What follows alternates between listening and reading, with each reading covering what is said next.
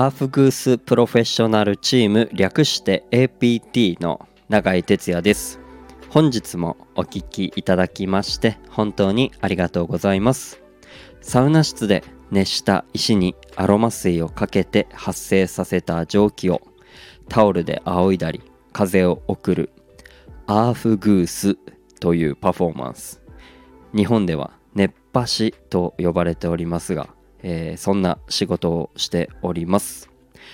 この配信ではサウナロウリュアーフグースの話を、えー、私永井哲也が自由気ままにおしゃべりしておりますのでよかったらお付き合いください。あのー、アーフグースする時に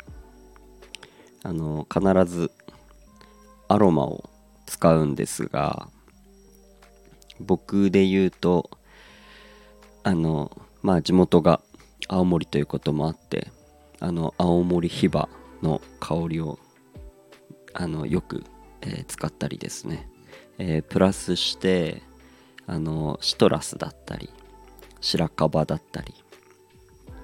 またこうフィンランドではあのよく使われたりするんですが、えー、タールというアロマを使ったりですね。こうアロマオイルはやっぱ必須で使うんですよ。あのー、自分がアフグスやってる施設にもさっき言ったアロマもありますしその他にもねあの10種類ぐらいアロマがあってペパーミントとかユーカリラベンダーカモミールとかあのブラックフォレストと呼ばれるものだったりですね。あのそういうアロマオイルを、えー、こうたくさん、えー、使ったりしてるんですがあのなかなかねこうテントサウナやったりとかまあ最近アウトドアのサウナまあ流行ってきてまだねなかなかそうアロマオイルをこう手にしてないとかあの手にできてない方とかも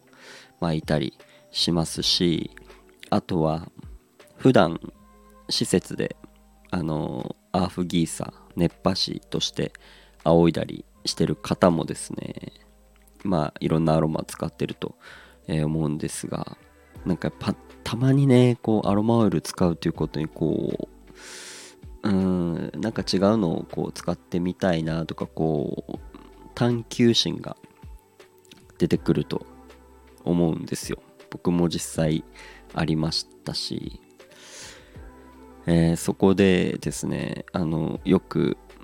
使ったりしてるのがあのほうじ茶。ほうじ茶を、えー、お湯で出して煮出してそれを使ってあのロウリュする。これがね結構いい香りするんですよ。であのあの場所というか施設によってはこれをあの定番で使ってる施設も実際にありますしあのほうじ茶本当にねいい香りするんですよ。でまたね僕がこう使ってる青森ヒバにもあったりなんかしてたまにこう使うとお客さんもこう喜んでいただけるんですがあのねぜひぜひこう天然のアロマじゃないですけど簡単にお湯で出せちゃうのであのまだ使ったことない方とかはぜひあの使ってみてほしいですね。あのただこう注意としてはあんまりこう長い時間に煮出すとあの結構香り濃くなりすぎてちょっと焦げ臭いような匂いになっちゃうのであんまりこう時間は置かずにうん。あのね本当に数分とかでいいと思うんですけどそれでもね十分香りが出ますのでなんかこういろんなタイミングでもしロウリュする機会がまあ、ロウリュする機会ってなかなかないんですかね。どうなのか。今はねセルフロウリュとかあったりしますけどそれはこう施設で用意した香りだったりまあ、そういうのがあると思うのでなかなかこう難しいかもしれないんですがもしそういうね自分でこう作ったというか自分で煮出したほうじ茶使ったりとかえ、えー、できるようなとこがあればぜひぜひほうじ茶でロウリュしてみてください、えー、またね熱波師されてる方だったりアーフギーサーする方ぜひほうじ茶使ってアーフグース、